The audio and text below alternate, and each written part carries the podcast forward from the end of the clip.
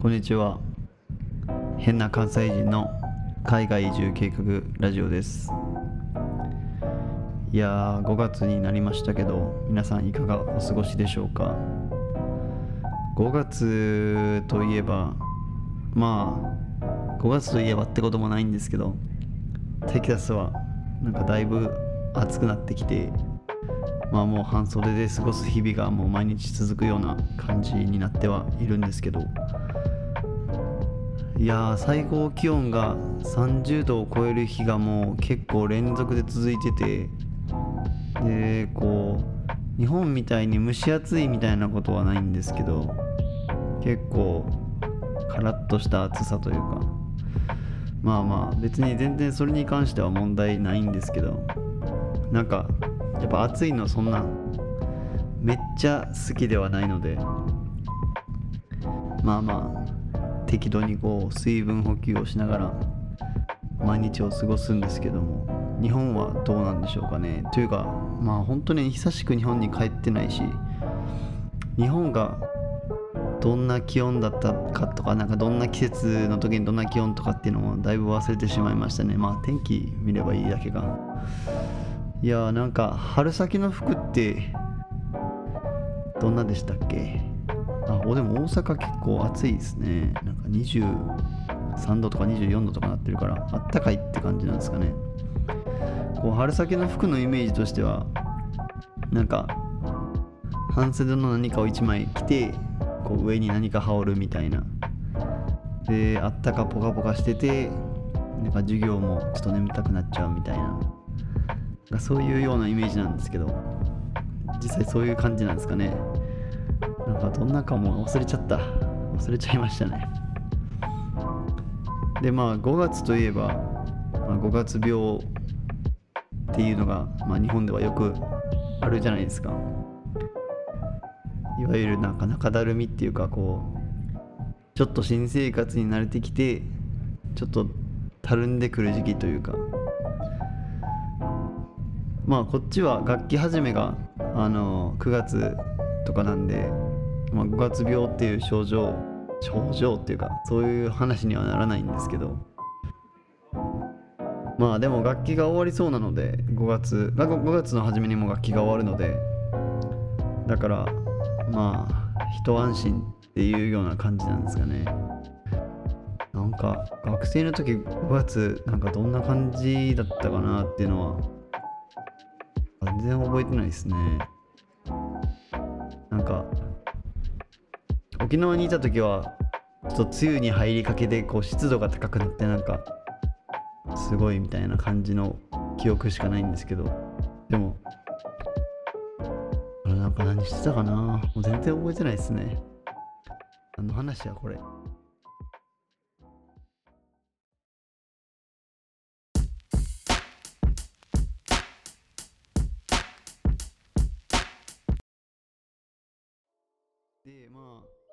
5月になったからっていうこともではわけじゃないんですけど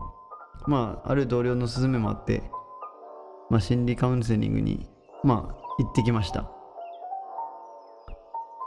心理カウンセリングっていうのが、まあ、日本であんまり流行ってないことだとは思うんですけど結構あのよくってですね。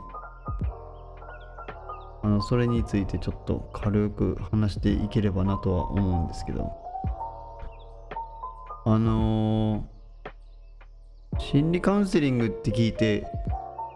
自分がこう思ってたイメージっていうのがあのー、て言ったらいいのかなこうちょっと心が弱い人が行くやつみたいな。なんかメンタル的にもうすごい参ってる人が行くやつっていうかもう自殺考えてるとか結構もう末期な人が行くやつっていうような感じのイメージだったんですけど。っちは全然そうでもなくて結構こうカジュアルにあのいつでも行ってもいいような感じの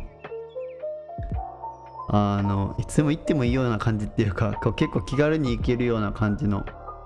ものであの人に聞いても心理カウンセリング行ったことあるって聞いたら結構行ったことあるっていう人もいるしすごいヨーロッパでもポピュラーだったんで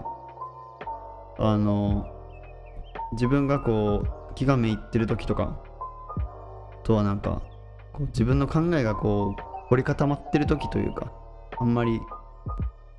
何も変化がない時っていうかこうあどうしようどうしようみたいな感じでずっと困ってる時にやっぱり、彼女もよく心理カウンセラーに行ったらっていう話を、まあ、よくしてくれてたんですけどやっぱりこううどんな自分で直せるもんやろみたいな根性論みたいなのが勝ってしまってなんかあんまり行く気にならなくて今の今まで行かなかったんですけど大学のその教授の同僚教授っていうか自分教授じゃないんですけどあのまあその人は教授で同僚の方にあの教員やったらただやから行ってみたらみたいな感じで言われてであそうなんやみたいななんかただなんや。まあただって知ってたんですけどなんか、まあ、それでも一気にならなくって。でその先生に聞いたら私も行ったことあるよみたいな。何回も行ったことあるし別に全然何も問題ないししかも全部秘密にしてくれるからすごいいいよみたいなことを言われて。でそうなんやみたいな。でまあいろいろリソースそのなんかこのウェブページとかどっから予約したらいいかとかっていうのをもらって。で、まあ、電話してあの行くことになったんですけどもうなんか行くまでに全然こう何て言うんですかね。あのちょっとこう怖いっていうかなんかどんな感じなんやろみたいな。なんか別に悪いものではないっていうのは感覚的に分かってたんですけどどんな感じやろうとかどんなことを言えばいいんやろうってずっと思ってて。でかつこう英語で話さないといけないっていうのがちょっと自分的にプレッシャーでなんかまあ別に、えー、その問題なく話せはするんですけどなんか、まあ、単純にこう日本語で話した方がこう自分の思ってることっていうのが全部伝わるんじゃないかなみたいなとかあとこうカウンセラーの人は果たして自分の日本の文化っていうかを理解しながら話してくれるのかなとかっていうのはすごいなんか不安な要素で、まあ、別にね文化どうこうって話じゃなくて結構個人的結局個人的なところになんか行き着くんでしょうけどこう自分的に文化だって思ってることに関して理解を示してくれるのかなっていうのが不安であのその行くまではまではすごい不安だったんですね。で本当は木曜日やったところを月曜日にもう変更されてあのなんかその人が休みを取るからみたいな感じで、まあ、早まったしみたいな感じででまあ結局月曜日あの先週の月曜日ですねその自分がそのこのラジオを投稿したその次の日に行ってきたわけなんですけどなんか思ったよりなんかまあ良かったっていうのが一つですね。なんか意外とこう自分もスラスラ自分の思ってること話せたし話してくれる人もスラスラ話してくれるっていうかこう気軽に気さくに話してくれるっていうのもあってまあまあ話しやすい雰囲気作りはやっぱしてくれるのはプロなんやなーって思っててまあいろいろ質問をしてくれてこうそれに答えていくような感じなんですけど。なんか自分的に思ったのがまあ本当はなんか男の人とかの方が多分なんか自分の男的なこうあその見てくれた人が女の人だったので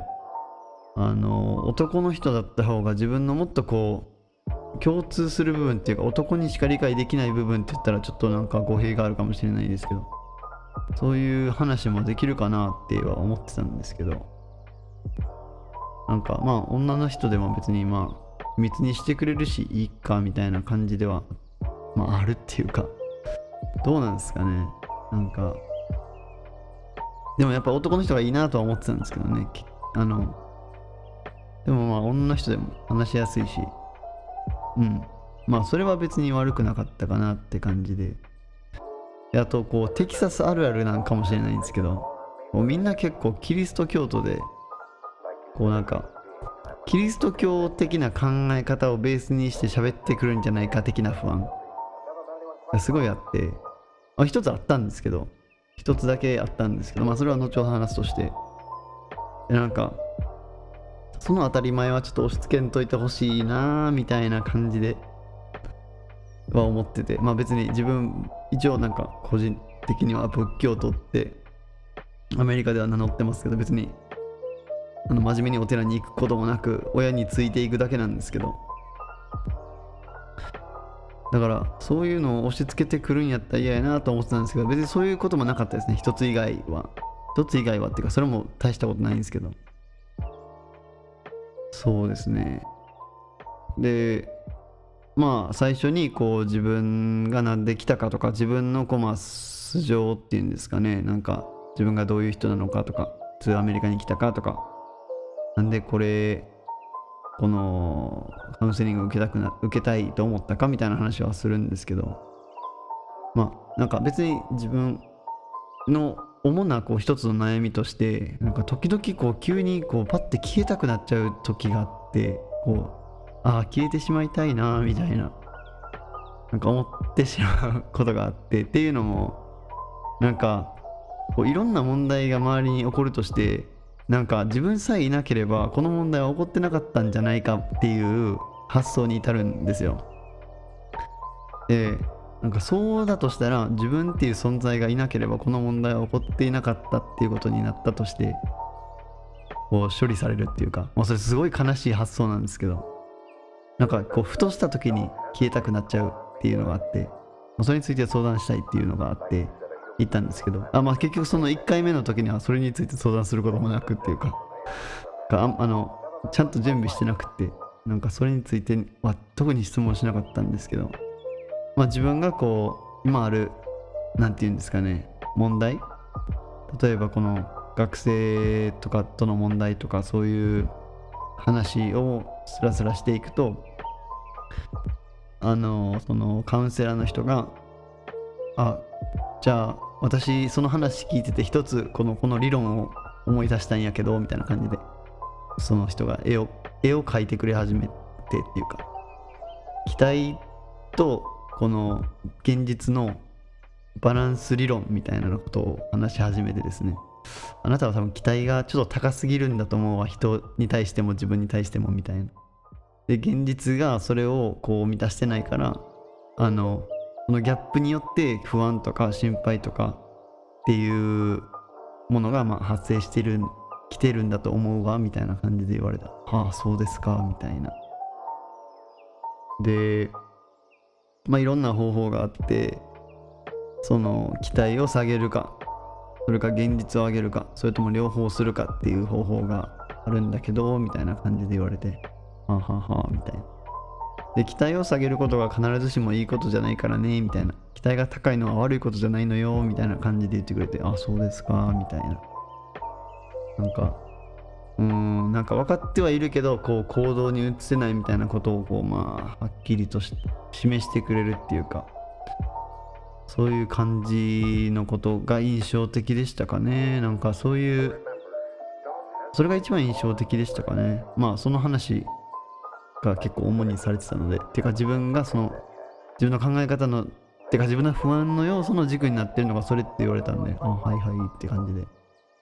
なるほどって思って、まあ自分にあんま期待しやんようにしようっていうのと、人に期待しやんようにしようみたいな、みたいなのは思いましたけど、あと、その人が言ってて面白いなって思ったのは、幸せを司る化学物質、脳内物質みたいな感じで、セロトニンとオキトシンと、あと何やったっけ？忘れちゃった。幸せを司るセロトニンとオキトシンとなんか1個あるんですよ。なんか。あのそれをどういうふうにこうあの分泌させるか。っていう話をずっとしてくれはって。で一つだけこうあの絶対こう難しいなっていうのがあって。あた多分オキトシンかな？オキトシンオキシトシンか。オキシトシンでオキシトシンはあのこう人とこう接するみたいなそういうことをしてあの分泌されるみたいな感じの化学物質らしいんですけどなんかその人とあんまりこう関わってなんかストレスになるみたいなタイプの人間なんですよね。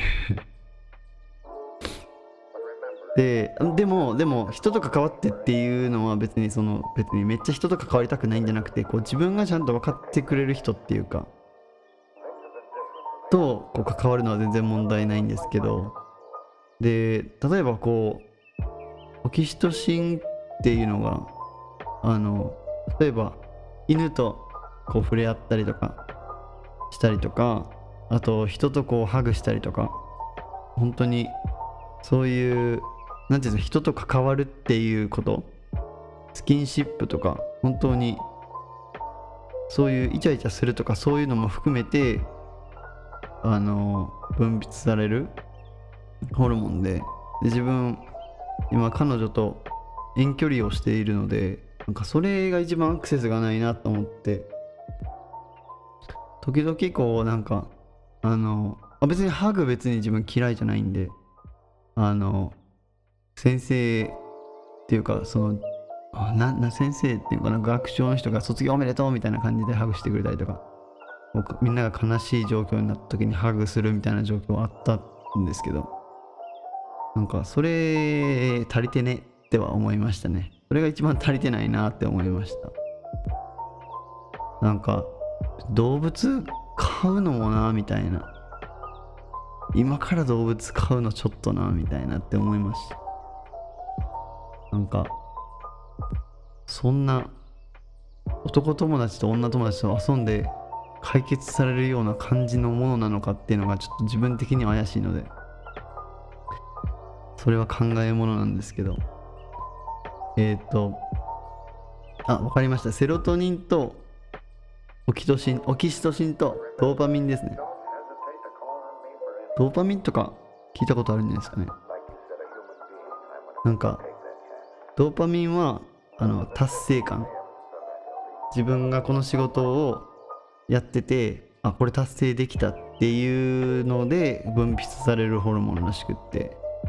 それはこの自分の期待とかそういうのと関わってるから絶対に期待を下げてそれを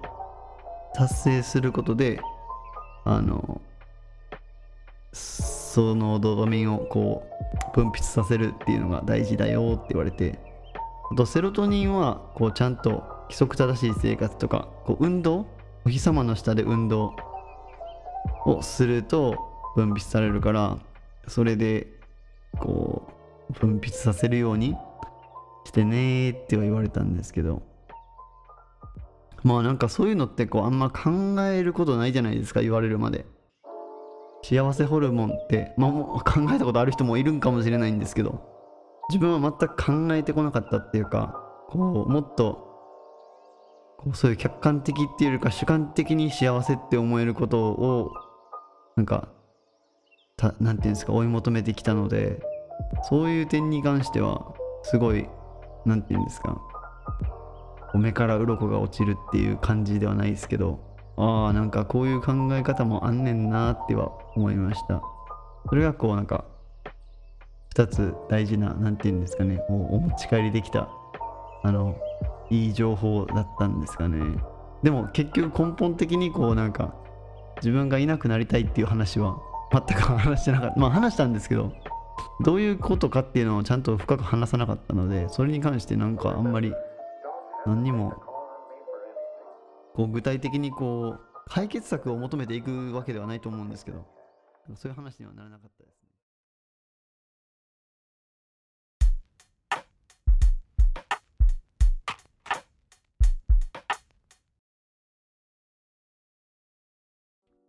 最近あのそうすごいあのことが起こりまして自分も考えて思いもしなかったようなことが起こってしまってあのいいいいことでなんですけどあの自分が自分はもうスウェーデンに移住する気満々だったんですね初め。あの学校のテキサステックで今働いてるんですけどあ言っちゃった。テキサス工科大学っていうテキサスの田舎にあるあの大学で日本語教師としてフルタイムで働いてるんですけどあのそれそれは1年しかない契約だったんですね。でもうそれ終わったらもう日本に帰ってスウェーデンに移住するビザの申請受けて面接受けて申請してるのでもスウェーデンに行く気満々だったんですけどなんかアメリカ居残る気っていうのが全くなくってででもその先生方とかいろんなこう関わってきた人たちからここポジション空いてるから受けなよって言われてああなんか失礼かなんか断る 断るの失礼かと思って適当にポンポンって2個ぐらい出しとったんですよね。で1個は落ちたんですけど1個もすごいいい大学でしかもまあ自分が関わってきたプログラムのこう人たちがすごく多いので有利に働くよって言われて出してでまあ普通に刺さって落ちたんですけどで2個目があそこの大学はコーネコーネル大学っていうすごい IB リーグ。もうあのハーバードとか名を連ねるような歴史があるもうトップレベルの大学で、まあ、落ちたんですけど。でそのポジションも別に1年間だけだったしまあなんかまあいっかみたいな感じではあったんですけど。で次に 受けたのがミシガン大学っていうまたこれもパブリックアイビーっていうこのあの公立高校公立大学版の IB リーグの大学で IB リーグっていうのはもともと私立なんですよね。ハーバードとかも私立だしスタンフォードも多分私立なのかな。まあミシガンを受けてでなぜか面接に呼ばれてで面接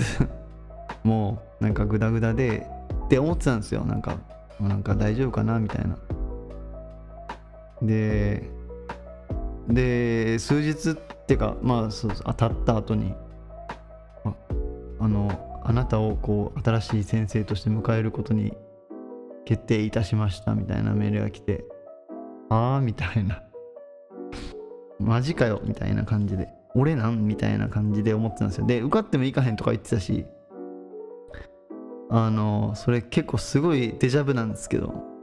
受かってもいかへんのって言ったやつ大概受かる説みたいなのが自分の中であって。あの実は琉球大学に自分大学行ったんですけど沖縄なんかそんな行くわけないやんみたいな感じでなんか冗談半分でやってたんですよね。なんか受かっても多分行かへんってみたいな感じであの記念受験やからみたいな感じで言ってたらなんか受かってで受かった後になんかなんで行かへんのみんなからなんかみんな先生とかからなんで行かへんねんみたいなこと話になってこうなんか国立やぞみたいな感じで言われてあそうなんやみたいな。国立いいんかなみたいな。なんか何も考えずにやってて結局行ってこうよかったなって思うみたいな。っていうのがあってミシガン大学も受かっても絶対俺もうスウェーデン行くって決めてたし行かへんって。言ってたのにあの彼女とか彼女のその親御さんでさえこ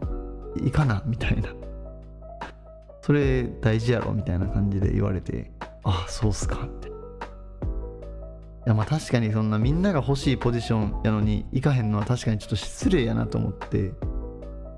で行かなあかんかと思って、まあ、結局行くことにしたんですけど行く返事して。先生方もみんなめっちゃ優しくって。なんかすっごい楽しみですね。かなり楽しみですねでもなんかこう自分が受かったことが全然腑に落ちなくってでなんでかっていうとこうなんか実力に見合ってるかどうかわからないっていうのが一つあってなんか先生方から質問されてる時もなんか結構あなんかすいませんみたいななんか感じでこう低め姿勢というかなんかなんか全然できなくてすいませんみたいな感じで結構やってたような気がするんですけどちょっともう記憶にないんですけどね逆に言うと。なんか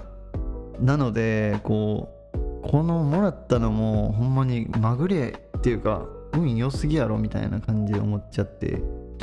であのそれに関してこういろいろ心理学的な何て言うんですか。自分の今の状態っていうのを調べようと思って調べたらそれがインポスターシンドロームっていう症状に近いんじゃないかなと思ってインポスター症候群とも呼ばれるらしいんですけどそのインポスター症候群っていうのは自分の実力を内面的に肯定できない心理傾向を指しますインポスターとは英語で詐欺師を指しています最近こうアマンガス、アマンガスっていうこうゲームあるじゃないですか。あれでインポスターっていう単語が出てくると思うんですけど、インポスターっていうのは詐欺師っていうことですね。こう、みんなの嘘ついてるっていうやつですね。インポスター症候群の当事者が自分が成功者であると周りを騙しているかのような罪悪感に苛まれていることからこの名がつきました。具体的には当事者は実績を評価されても実力以上のものだと感じたり自分の成功は偶然もたらされたものだと感じたりする傾向があります。インポスター症候群は女性に多いと言われており、これまでエマ・ワトソンさんやシェリル・サンドバーグさんもインポスター症候群だった過去を告白したことがあります。エマ・ワトソンさんも、エマ・ワトソンさんって初めて言ったけど、エマ・ワトソンもあのインポスター症候群だったりしたっていうことですね。なんか自分がこう周りに評価されて自信がつくものだと思ってたんですけどあの周りに評価されて逆に自分の実力にこう疑問を持ち始めるっていう謎の負のサイクルが起こっててそれ結構その傾向が自分強いなって思ってたんですよね。なんかもう自分が今ここに折れるのはなんか周りのおかげっていうあのー、思っちゃう？自分が勝ち取ったものというよりかは周りのおかげっていうものって思ってしまうんですよね。まあそれがなんか別に悪いことだとあんま思わないんですけど。てかそういう風に育てられてきたのかなって思ってなんか周りに感謝しなさいみたいな。一応言われて。とか言いながら別に別に周り大事にするってこともないんですけどなんか大事に何か具体的にしてるかって言われたら怪しいんですけど。でもこうそういうことを言われて一応育ってるから自分に自信が持てないのかなって思ったりとか例えばその自分がこう実はこう全然能力がないんじゃないかっていうのをこう言ってなんか見透かされるんじゃないかっていうのがすごい怖くって。なんかそれがすっごい怖いんですよね。あとなんか人ってアメリカ人結構褒めてくれるじゃないじゃないですかとかしいですね。アメリカ人って結構褒めてくれるんですよね。なんか先生すごいよとかなんか。でまあ別に普通に知らない人ってもなんかあなたこのカバンかわいいとかかっこいいとか言ってくれたりとかこのいいヘアスタイルだよねみたいななんか言ってくれたりとかそういうまあ文化があるんですよね褒める文化というか。で自分はもうあの日本日本でがっちり育ってるんであはいはい社交辞令ね。はいはい社交辞令ねっていうふうに思っちゃうんですけど明らかにこうそれをはっきり何て言うんですかそのそのまま文字通り受け取った方が幸せなのは確かなのになぜこう社交辞令として受け止めてしまうのかっていうのが自分の中でこういいことでもあり悪いことでもあるなっていうのがすごいあってやっぱりこう社交辞令と思わずにこうきちんと受け止めて相手にもこういい言葉を返してあげるっていうのが一番ベストだと思うんですよね。なんか人が施してくれたんやったらそれに返するべきだとは思うんですけどなんかそれってむずすごい大変なんですよね自分の中では。あんまりこう褒めることに慣れてない生活をしてきたからっていうのがちょっと何が原因なのかはっきりよく分かんないんですけどあんまり人を褒めないっていうか。だからそういう点ではやっぱ自分も自己中なのかなって思ったりするんですよねなんか。自分が人を褒めることを知らないのであのこうやっぱ自己中かなみたいな思ったりはするんですけど。でまああとは自分がこう頑張った時のことっていうよりかは頑張れなかったことの方をこうよく話してしまうというか全然できへんかってんなみたいなことをよく話してしまうっていうのがこうあの一つの症状症状の一つとして挙げられているんですけどあのそうですねなんかできなかった話の方がよくするのかな。あでもこれはなんかそうでもないかななんかどっちもどっちって感じですかね。なんか過去の栄光にすがるっていうのはよくあるので自分の中でも。あそれはどうなのかなっては思いますけど。でも例えば評価されたりとか人と比較されることを避けているっていうのも症状の一つなんですけど。これは確実にありますね。てか嫌うっていうか避けてるっていうかあんまり好きじゃない。こう評価されたくないっていうか。なんかこう建設的なフィードバックをもらえる場だったらまあいいかなって思いますけどこう親が単純に人のことを褒めてなんかとかまあ人があの人のことを褒めてて自分と比べられてるなっていう感じがしたらそれすごい好きじゃないかなっては思いますね。なんかうんなんか人の方がうまくできるとかっていうこう結局物差しで測っちゃいがちなんですけど一人一人こう違ってねなんか自分能力が違うのでなんかそういう点ではそういうのってあんま比べるべきじゃないですけどでもやっぱりこう資本主義の社会で生きてるからなのか競争っていうのは避けられじゃないじゃないですか。で結局競争をこうあの決めてる競争を促してるっていうか競争の結果を決めてるのはまあ客観的な事実とか他者じゃないですか。なので避けられないんですけどなんかもうちょっとこうオープンになんかけなされてもいいわって思いながらできるようにできたらもっと楽なんかなってか思ったりとかっていうのはあるんですけどね。あとなんか仕事を任せられていると任せられると何々さんの方が自分よりうまくできるようにと思うことがある。それはそうですけどでもなんか単純にそれは適材適所っていうのがあるからそういう風に思ってるかな。自己肯定感が持てない。まあそれは永遠の問題って感じですかね。なんか皆さんどうなんですかね。なんか日本人ってこう自分を過小評価しがちっていうの傾向があるんじゃないですか。例えばこう自分が美女と思うか自分がイケメンだと思うかみたいなのをこう外国人と日本人とで調査した結果こうなんか外国人の方が高い点数をつけがちみたいなあるじゃないですか。情報調査されてるのがずどどうなのか分かんないですけど。でも自分は日本人的に多分自分のことをこう過小評価しがちっていうのはあって。まあそれは何て言うんですかある種日本の美徳っていうかあのこうおごり高ぶらないとかっていう風にも捉えられると思うんですけどでもなんかそれは表面的なものとしてやっぱ内面的にはこう自分をもっと評価するべきだなっていうのは思ってでもう最悪もう生きてるだけ素晴らしいみたいななんかそういう感じで思えるようにしたらいいのかなって最近思っててなんか明石家さんま のまあ大好きなんでいつも明石家さんまのなんか工場委員会とか見てるんですけどでそれで見てて思い出してなんか笑顔のまんまっていう曲あるじゃないですか。で結構それでなんかめっちゃ覚えてるフレーズがあってこう生きてるだけで丸儲けみたいな。なんかあそれ確かにそうやなみたいな。こう成功するかどうかっていうよりかはもうなんか生きてるだけでマシかなっていうのは最近思うようになってきてでまあそれでこう何て言うんですかこう自分が急にふと消えたくなるような状況とかでも、ま、生きてるだけいっかみたいなこう風に思えるようになったらそれってすぐパパって解決するんじゃないかなって最近思い始めてきて。なのでなんかインポスター症候群っていうのは多分現代社会に生きる上でこうあの何ですか SNS があるので他人と比較されるとか他人からこう評価されるとかいい部分がすごい見えるとかっていうのはもう確実にあることじゃないですか。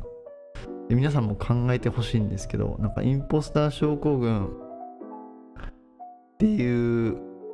まあこと自体っていうよりかはなんかそういうリスクがある社会に生きているんだっていうのをこうなんていうんですか理解理解してもらうっていうか別にそういうことになってるなっていうふうには思います。っていう感じですかね。なんかどうなんですかね。皆さんインポスター症候群自分であると思いますか？なんか人をこう騙してるような感じしてると思います？なんかそういうのって思い悩むとだいぶ辛いですよね。そういう風に思い始めるとっていうか。あのそうですね。うまく見せるのも実力のうちとも思いますし彼女によく言われるんですけど運も実力やからみたいな。タイミングやから人生はみたいな感じで言われてあはいはいって言うんですけどなんかどうしてもこう失敗しないように失敗しないようにみたいな。失敗が怖いっていうのが一つあってそういうのがこう考えのこうなんていうんですかその自分の考えを先導してるような感じがするのでそういう考えをやめたいですね。はい。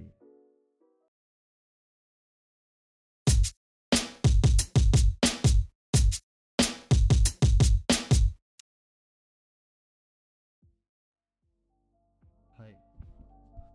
あのー、えっ、ー、とまあ余談コーナーなんですけど去年に行われるはずだった卒業式っていうのがあの今年になってあの外でできるようになったということで大学側がこうあの開催してくれたんですけどあのそれに昨日一昨日か参加してきてですねなんかあのあ大学卒業式ってこんな感じなんやっていうのを味わってきたわけなんですけれども。なんか案外淡白でしたね。思ったよりこうさらっとしてましたね。まあ外やしみんな多分日焼けしたくないし さらって終わらせたいんやろうなと思いますけど。でもやっぱり日本と違うなって思ったのはあのやっぱ一人一人と大学の学長が写真を撮るっていう。日本ってこう代表者がこうなんか各域がなんかをもらいに行くんでしたっけ？なんかそういうのですよね。なんかそういうのって全然違うなってまあ思ったんですけど写真も撮ってあの写真をこうあのバカバカみたいな値段でこう売りつけられるみたいな感じなんですけど、まあ、ちょっと買いましたけど、レーム付きのやつ。でもまあ、思い出として残るからいっか、みたいな。まあ、それでこう、なんていうんですかね。結局、ささっと終わってしまって、意外にこう、あっけなく終わっちゃった感があって、あ、なんか意外とさらって終わんねんな。なんかこう、後悔してはないんですけどこう思ったより感があったのが悲しい悲しくないか悲しくはないんですけど。まあ何とも言えない感じになってしまいましたね。でも学生とかが卒業式見に来てくれて一緒に最後に写真撮ってそれで楽しく終わったんで全然その点に関しては悔いないしなんか一緒に来てくれる人ってよかったなみたいな感じではあるんですけど。だからまあそんな感じのことがあ,、まあ、ありましたっていうそういう話でした。